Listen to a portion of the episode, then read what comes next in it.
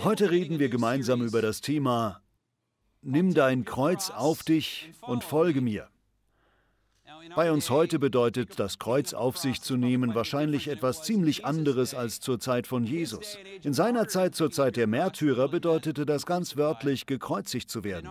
Bei uns heute werden Sie, vor allem in den USA oder wenn Sie in einem anderen Land mit einer Demokratie leben, wahrscheinlich keine Strafe dieser Art für Ihren Glauben erleben.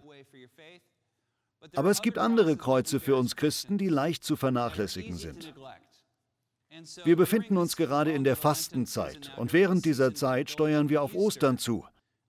Ich werde mein Bestes geben, uns daran zu erinnern, dass zum Beispiel seine Feinde zu lieben bedeutet, sein Kreuz auf sich zu nehmen.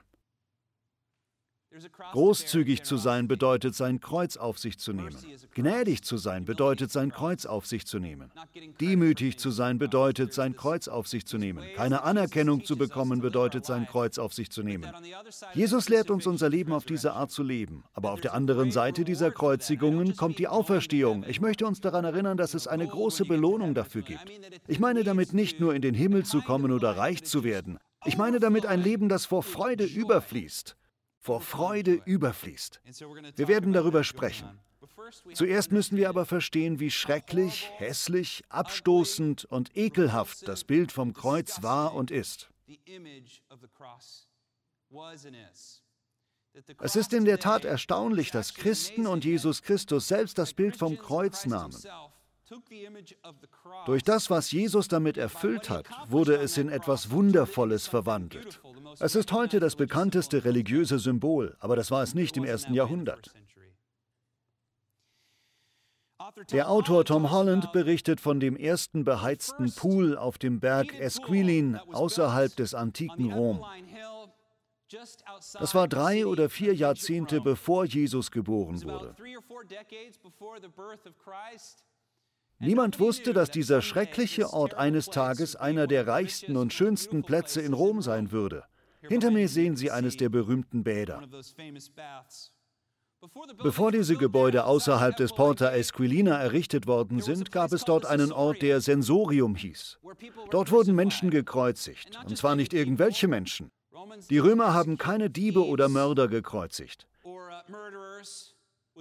Die Kreuzigung wurde für einen Typus Mensch aufgehoben und nur für diesen allein. Einen rebellischen Sklaven. Während dieser Zeit konnte man im Sensorium Kinder, Frauen und alte Menschen über Tage hinweg sterben sehen. Sie wurden am Leben gehalten, um von den Römern auf diese schreckliche Weise zu Tode gequält zu werden.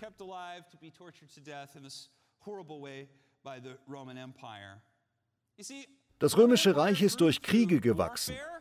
Wenn ein römischer General eine Gegend erobert hatte, dann brachte er die ganze Kriegsbeute mit, sofern er nicht alle Menschen getötet hatte. Das waren Gold, Silber, Handschriften und Wandteppiche. Aber vor allem Sklaven. Wenn sie mit einem Triumphmarsch nach Rom zurückkamen, dann konnte man die ganze Beute sehen, das ganze Kriegsgut, aber man konnte auch eine lange Schlange von Tausenden von Menschen sehen. Männer, Frauen und Kinder aus allen eroberten Regionen. Diese wurden dann lebenslang die Sklaven von anderen. Manche wurden Gladiatoren, andere machten andere Dinge, von denen ich in einer Kirche lieber nicht spreche. Manchmal kam es vor, dass diese Sklaven sich gegen ihre Herren auflehnten. Wenn das passierte, dann hat man sie zur Schau gestellt und sie nicht auf etwa humane Weise getötet, wenn es das überhaupt gibt, sondern man hat sie gekreuzigt. Kreuzigung bedeutet, dass der Mensch entweder an ein Kreuz genagelt oder daran festgebunden wurde. Das konnte man auf vielerlei Weise machen. Manchmal wurden die Arme über den oberen Balken des Kreuzes gehängt, manchmal wurden sie an der Seite festgemacht. Wenn eine junge Frau gekreuzigt wurde, hat man sie sehr oft mit dem Rücken nach vorne gekreuzigt, damit nicht noch mehr Ärger als nötig entsteht. Vor der Kreuzigung wurden dem Opfer alle Kleider heruntergerissen, inklusive der Unterwäsche. Alle intimen Teile konnte man dann sehen. Sie wurden bis kurz vor die Ohnmacht verprügelt, ausgepeitscht und dann aufgehängt. Dann wurden sie an der Hauptstraße zur Schau gestellt, damit jeder sehen konnte, das passiert mit Sklaven, wenn sie sich gegen ihre Herren auflehnen. Eine der berühmtesten Kreuzigungen war am Ende des dritten Sklavenkrieges, den Crassus und Pompeius beendeten, zwei bösartige römische Generäle. Sie kennen vielleicht den Namen Spartacus, der einen großen Aufstand gegen Rom angeführt hat. Als der letzte Kampf verloren ging, wurden 6000 Sklaven entlang der Straße in die Stadt gekreuzigt.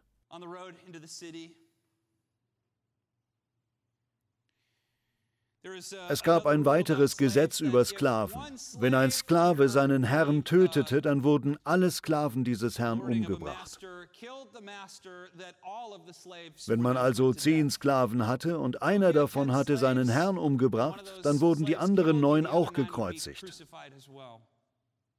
Es gibt den berühmten Fall des Senators Secundus. Er hatte 400 Sklaven und einer davon hatte ihn umgebracht. Man hatte dann versucht, die Hinrichtung der anderen Sklaven zu verhindern, weil die meisten davon Frauen und Kinder waren. Aber Gesetz war Gesetz und so wurden alle gekreuzigt. Können Sie sich ein gekreuzigtes Kind vorstellen? Können Sie sich vorstellen, so etwas selbst zu tun? Das ist Rom. Rom ist böse. Selbst wenn es nur halb so schlimm wäre, verstehe ich immer noch nicht, warum wir Rom romantisieren. Das soll kein Wortspiel sein. Rom war wirklich schrecklich. Nachdem diese Männer, Frauen und Kinder tagelang gequält worden und dann schließlich gestorben sind, hat man sie dann noch für einige Tage hängen lassen, damit die Vögel das Fleisch abfressen. Danach haben Bestatter, die in Rot gekleidet waren und Glocken hatten, die Menschen vom Kreuz genommen. Sie haben die Körper dann zu offenen Gräbern gebracht und sie dann da zurückgelassen. Der Gestank reichte für lange Zeit bis zur Porta Esquilina. Dort passierte erstmal nichts mehr. Schließlich waren dort Paläste und andere Dinge auf dem Berg errichtet. Haben wir ein Bild davon? Alles erbaut auf tausenden Körpern von unschuldigen Menschen. Das wurde tatsächlich zu einem literarischen Mittel in vielen Wildwestbüchern, der Berg Esquilin. Was ich damit sagen will, und das ist doch eine tolle Art und Weise, eine Predigt zu beginnen, oder? So hell und fröhlich. Warum erzähle ich Ihnen das alles? Der Grund ist, dass diese Hinrichtungsart schließlich in Israel ankam. Zu dieser Zeit wurden in Israel manche Zeloten oder andere Aufrührer gekreuzigt.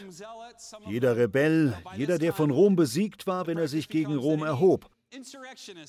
Zur Zeit von Jesus hätten sie viele ihrer Freunde, normalerweise junger Männer, an der Straße nach Jerusalem hängen gesehen. Oder gekreuzigt auf dem Weg nach Caesarea oder einer der anderen Städte, in der sie gelebt hätten. Wenn Jesus sagt, nimm dein Kreuz auf dich und folge mir, dann redet er von einem wirklich schrecklichen Folterinstrument. Er redet von der schlimmsten, allerschlimmsten Art zu sterben, die man sich zu der Zeit vorstellen konnte. Etwas, das die meisten Menschen damals wahrscheinlich schon mal gesehen hatten. Man wollte ja, dass alle es sehen, darum ging es ja. Das Großartige am Kreuz ist trotzdem, dass es vor der Auferstehung kommt. Mit so einem hohen Preis kommt auch eine hohe Belohnung. Vielleicht tragen viele von Ihnen gerade heute ein Kreuz. Vielleicht durchleben Sie gerade eine schreckliche Zeit und Sie wissen nicht, wie Sie da durchkommen werden. Denken Sie daran, dass wir nicht einem Jesus folgen, der noch immer am Kreuz hängt. Wir dienen einem Jesus, der von den Toten auferstanden ist. Wenn wir ihm zum Kreuz hin folgen, dann folgen wir ihm auch zur Auferstehung. Er wird es nicht zulassen, dass Sie mit ihm sterben, ohne Sie von den Toten aufzuerwecken. Wo auch immer er hingeht, dort gehen wir auch hin. Ja, wenn er ins Grab geht, dann gehen wir mit, aber wenn er aufersteht, dann stehen wir mit ihm auf. Sie werden durch das, was sie erleben, mit Christus hindurchkommen. Das bringt uns zu Matthäus Kapitel 16. Wir haben einmal über den Besuch von Jesus in Caesarea Philippi gesprochen. Dort fällt dieser berühmte Satz, nimm dein Kreuz auf dich und folge mir. Aber er fällt in einem verrückten Kontext. Jesus hat ja seine Jünger dabei und die meisten von ihnen sind junge, sehr konservative jüdische Teenager oder junge Männer in ihren Zwanzigern.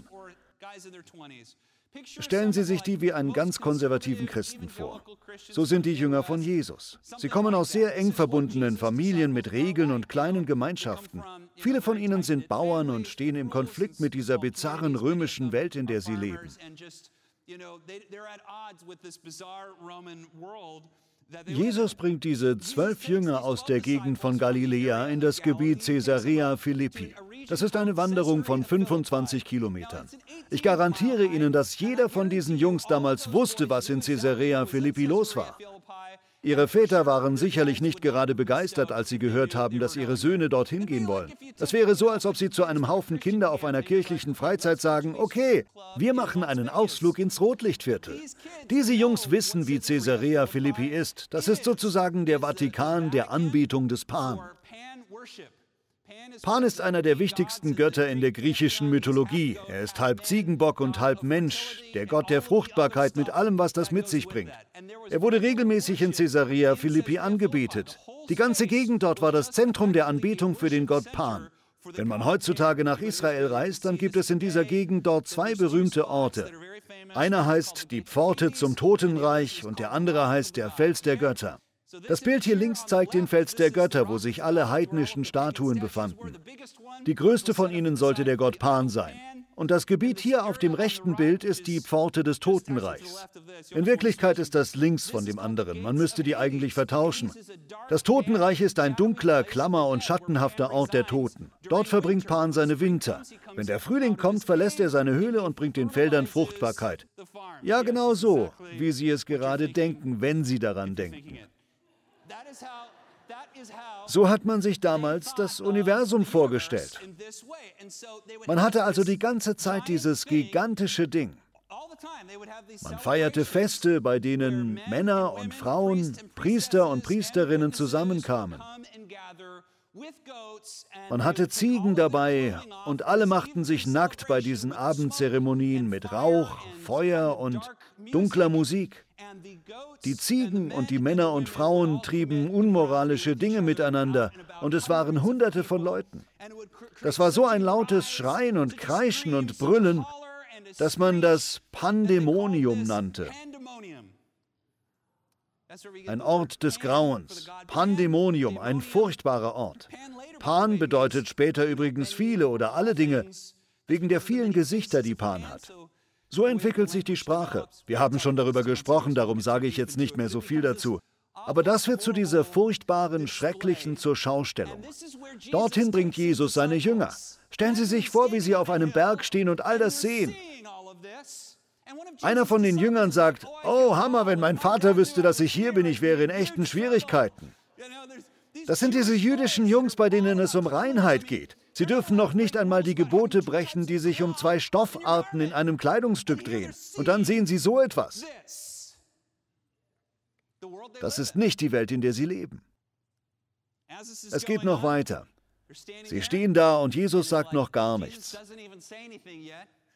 Er sieht seine Jünger an und fragt, für wen halten die Menschen mich?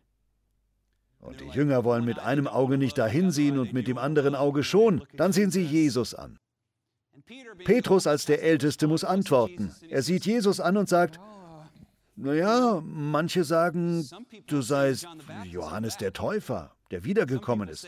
Manche sagen, du seist Elia. Und wieder andere denken, du seist Jeremia. Jesus sieht Petrus an und fragt, und für wen hältst du mich? Voller Mut sagt Petrus, du bist der Messias, der Sohn des lebendigen Gottes. Dann sagt Jesus diesen Satz, der das größte Kompliment ist, das ein Rabbi seinem Schüler machen kann. Wenn jemand die bestmögliche Antwort gegeben hatte, dann war es üblich, so etwas zu sagen. Jesus sagt, du kannst dich wirklich glücklich schätzen, Simon, Sohn von Johannes, Sohn von Jona. Von sich aus kommt ein Mensch nicht zu dieser Einsicht. Diese Erkenntnis hat dir mein Vater im Himmel gegeben. Und dann fügt er noch diesen kleinen Satz hinzu, und ich sage dir, du bist Petrus, und auf diesen Felsen will ich meine Gemeinde bauen.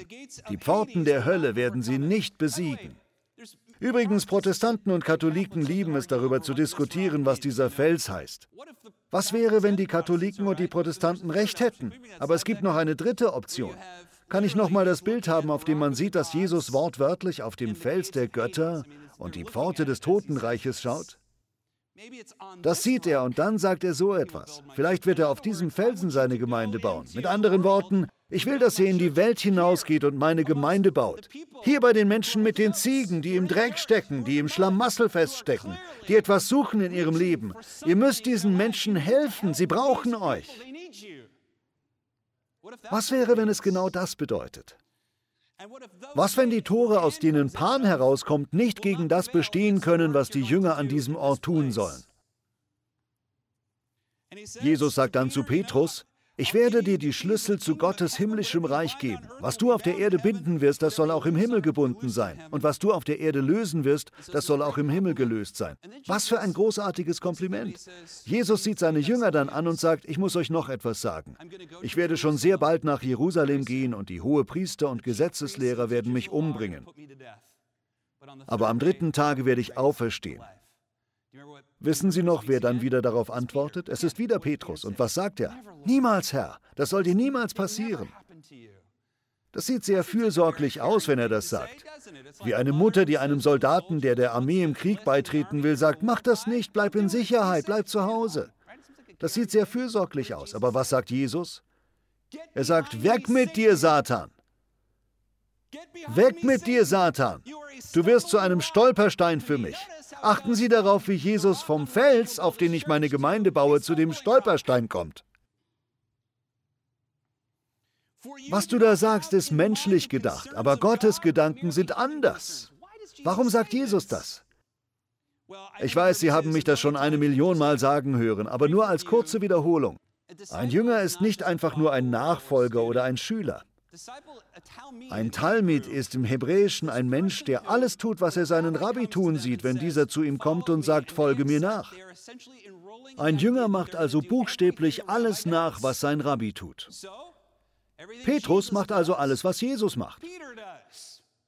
Wenn Jesus nach links geht, was macht Petrus dann? Er geht nach links. Wenn Jesus in ein Boot steigt, was macht Petrus? Er steigt in ein Boot. Wenn Jesus sein Netz auswirft, was macht Petrus? Er wirft sein Netz aus. Wenn Jesus jemanden heilt, was macht Petrus? Sagen Sie es laut. Er heilt jemanden. Wenn Jesus auf dem Wasser läuft, wenn Jesus auf dem Wasser läuft, was macht Petrus? Er läuft auf dem Wasser. Man tut, was der Rabbi tut. Wenn Jesus nach Jerusalem geht, was muss Petrus tun? Wenn Jesus am Kreuz stirbt, was muss Petrus tun? Ich denke, das ist also nur scheinbar Sorge um Jesus, wenn Petrus das sagt. In Wirklichkeit ist das Sorge um sich selbst. Das zeigt sich dann auch kurze Zeit später, als er Jesus dreimal verleugnet. Als Antwort auf sein Niemals Herr, geh nicht nach Jerusalem, sagt Jesus, weg mit dir, Satan. Du sorgst dich nicht um Gottes Dinge, sondern du sorgst dich nur um dein Leben, du sorgst dich nur um die Welt. Markus berichtet dann, dass Jesus zu der ganzen Menschenmenge sprach. Welche Menschenmenge? Das Pandemonium. Mit lauter Stimme ruft er zu jedem, auch zu seinen Jüngern. Jeder! Jesus ist ein Rabbi, voller Leidenschaft. Das ist nicht verrückt, so sind Rabbis. Das ist der Grund, warum Menschen ihm folgen. Voller Leidenschaft, voller Kraft und Vollmacht. Jeder, der zu mir gehören will, darf nicht mehr sich selbst in den Mittelpunkt stellen, sondern muss sein Kreuz auf sich nehmen. Und jetzt kommt das Wort. Und mir nachfolgen. Tun, was ich tue. Denn wer sich an sein Leben klammert, der wird es verlieren. Wer aber sein Leben für mich aufgibt, der wird es für immer gewinnen. Was hat ein Mensch denn davon, wenn ihm die ganze Welt zufällt, er selbst dabei aber seine Seele verliert? Er kann sie ja nicht wieder zurückkaufen. Man kann sich richtig vorstellen, wie das Echo von Jesu Stimme vom Fels der Götter und von der Pforte des Totenreiches zurückhallt und die Menschen im Herzen trifft. Gott in Menschengestalt ruft sie zur Umkehr und zum Kreuz. Haben sie angehalten und geschaut? Vielleicht, ich weiß es nicht.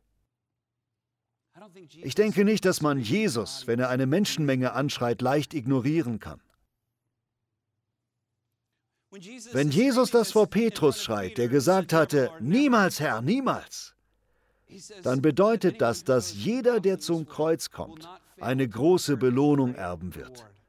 Vergessen Sie diesen letzten Gedanken nicht. Wenn Jesus ans Kreuz geht, was macht Petrus dann? Sagen Sie es. Auf geht's, sprechen Sie es aus. Wenn Jesus von den Toten auferweckt wird, was macht Petrus? Sehen Sie, Auferstehen.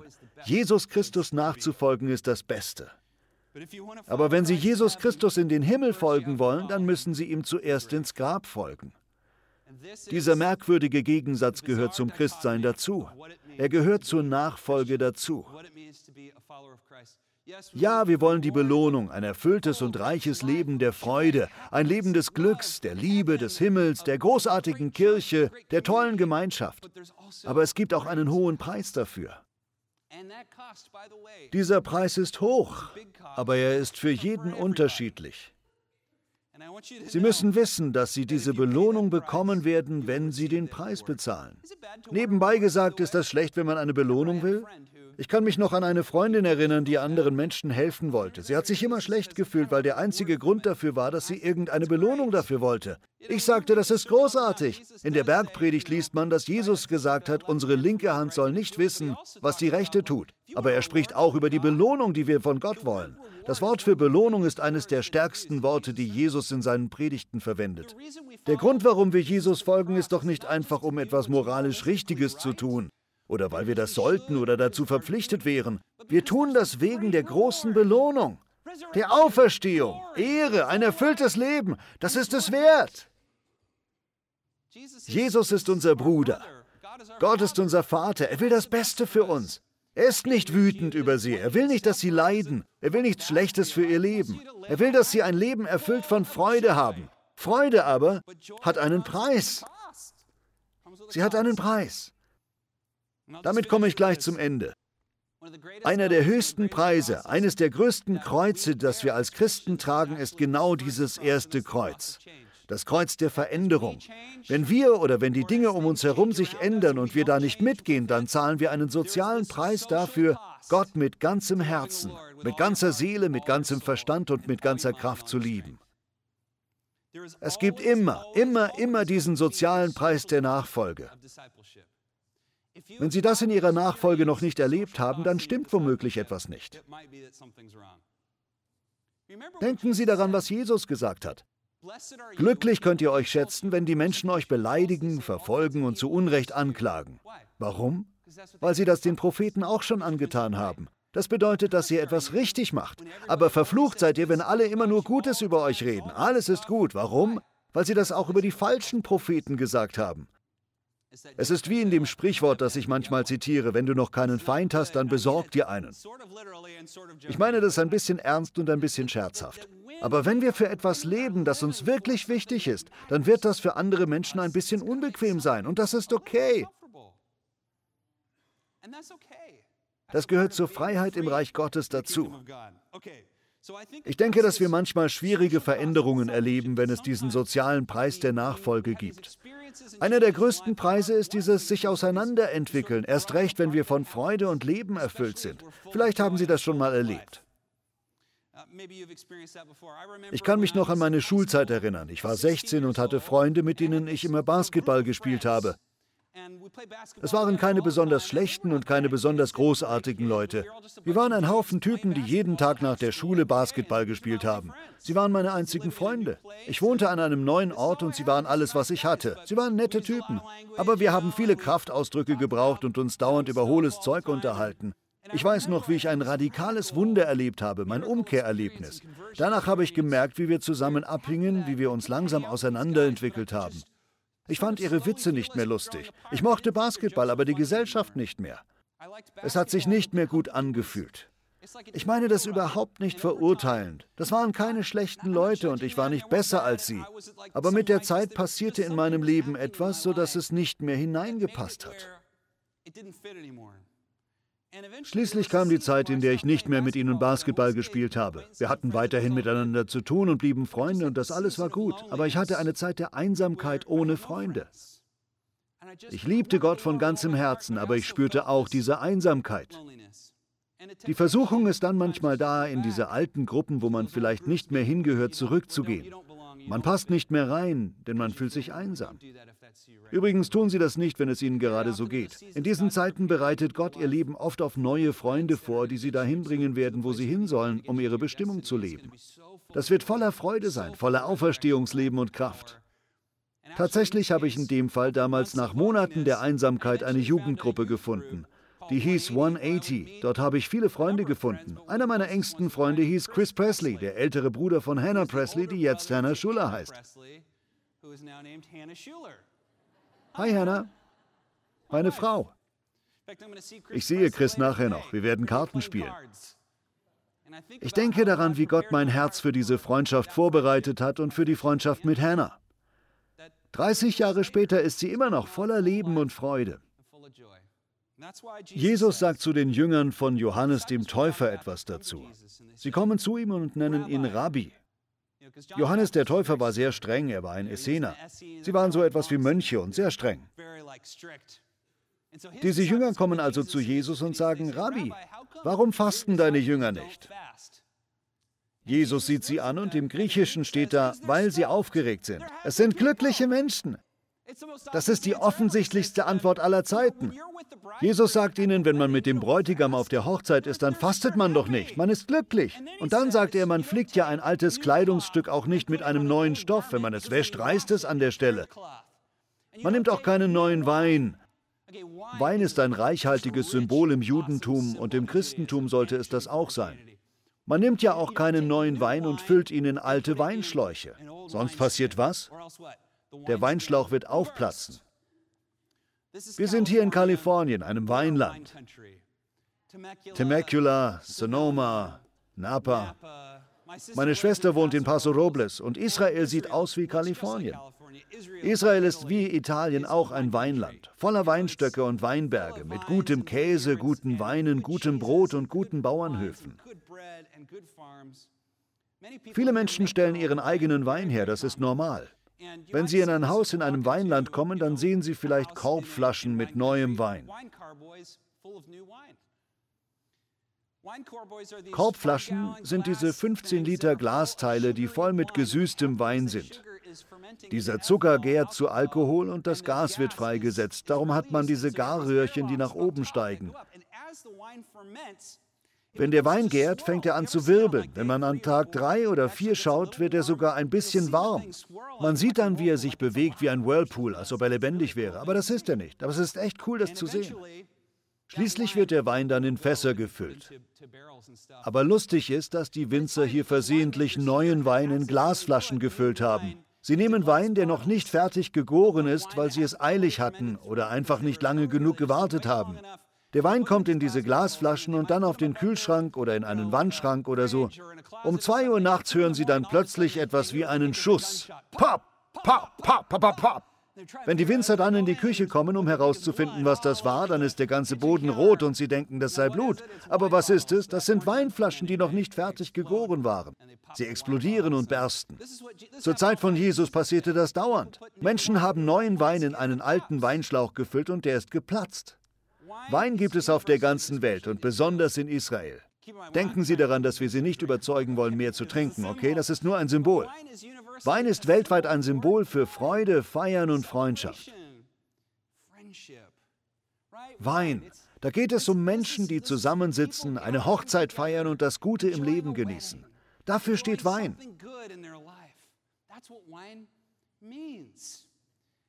Vielleicht sind sie in ihrem Leben auch von Freude erfüllt und anderen Menschen gefällt das nicht. Vielleicht passt ihre Freude nicht mehr zu anderen, während sie sich verändern. Ich glaube, dass wir in einer Gesellschaft leben, in der Menschen immer weniger damit klarkommen, wenn andere glücklich sind. Das ist verrückt. Ich weiß nicht, worum es dabei geht. Aber wenn man jemanden öffentlich glücklich sieht, dann denken viele Menschen zwei Dinge. Entweder Nummer eins, die müssen unmoralisch sein, die tun bestimmt etwas Falsches oder Böses oder die klauen oder was auch immer. Da geht es um Neid, die sind unmoralisch, die machen bestimmt etwas Falsches. Oder Nummer zwei, die sind dumm. Die sind einfach glücklich, weil sie blöd sind. Glück wird also abgelehnt mit dem Verweis auf entweder Dummheit oder Unmoral. Aber das ist nicht wahr, das ist überhaupt nicht wahr. Ich glaube sogar, dass das glücklichste Leben, das man haben kann, ein Leben mit Gott ist. Voller Freude, wenn man das Richtige tut. Nicht Gesetzlichkeit oder religiöses Zeug, sondern einfach Gott kennen und das Richtige tun. Auf dem richtigen Weg gehen. Das ist ein Leben voller Freude. Das mit den richtigen Menschen zu tun. Einmal habe ich eines der besten Komplimente überhaupt bekommen. Ich war nicht immer ein superglücklicher Mensch. Es gab Zeiten, in denen ich finster und mürrisch war. Es gab Jahre, in denen ich aggressiv und kampfeslustig war. Ich habe vorher mit Lisa darüber gesprochen. Ein Freund von mir sagte etwas, von dem ich glaube, er meinte das ironisch. Er sagte, Bobby Schuller trieft vor Freude. Ich hielt das für ein tolles Kompliment. Ich glaube, er meinte das als Witz, aber ich habe es angenommen. In jedem Scherz liegt auch Wahrheit. Ich hoffe, dass ich vor Freude triefe. Ich hoffe, dass Sie auch vor Freude triefen. Denken Sie daran, dass das erste Wunder von Jesus die Verwandlung von Wasser in Wein am Ende einer Hochzeit war. Wissen Sie noch, was der Gastgeber zu Jesus gesagt hat? Eine Sache. Das ist erstaunlicher Wein. Das ist der beste Wein, den ich je in meinem Leben hatte. Er sagt zu Jesus, normalerweise servieren Menschen, oder vielleicht sagt Jesus das auch, ich weiß es nicht mehr. Nein, er sagt das zum Bräutigam. Normalerweise servieren Menschen den besten Wein am Anfang. Wenn dann alle betrunken sind, dann stellt man das billige Zeug hin. Aber du hast den besten für den Schluss aufgehoben. Bitte denken Sie daran, dass wir Sie nicht ermutigen zu trinken oder sich zu betrinken. Das ist ein Symbol. Aber du hast das Beste für den Schluss aufgehoben. Diesem Gott dienen wir. Ich glaube, dass der Feind das Gute am Anfang bringt und das Schlechte am Ende. Aber Gott bringt das Kreuz am Anfang und am Ende die Auferstehung. Vielleicht gehen Sie gerade durch Schwierigkeiten bei der Arbeit oder in der Ehe oder in der Familie. Ich möchte, dass Sie wissen, dass wir einem Gott dienen, der das Beste für den Schluss aufhebt. Amen. Sie werden da durchkommen, was auch immer Sie gerade erleben. Ich bin stolz auf Sie. Ich bin auf Ihrer Seite. Gott wird das Richtige in Ihrem Leben tun. Herr, wir lieben dich und wir danken dir für deine Freude. Danke, dass nicht jede Veränderung schlecht ist. Ich bete darum, dass du uns die Bereitschaft gibst, unser Kreuz zu tragen, damit wir auch deine Auferstehung erleben. Wir beten das im Namen von Jesus. Amen.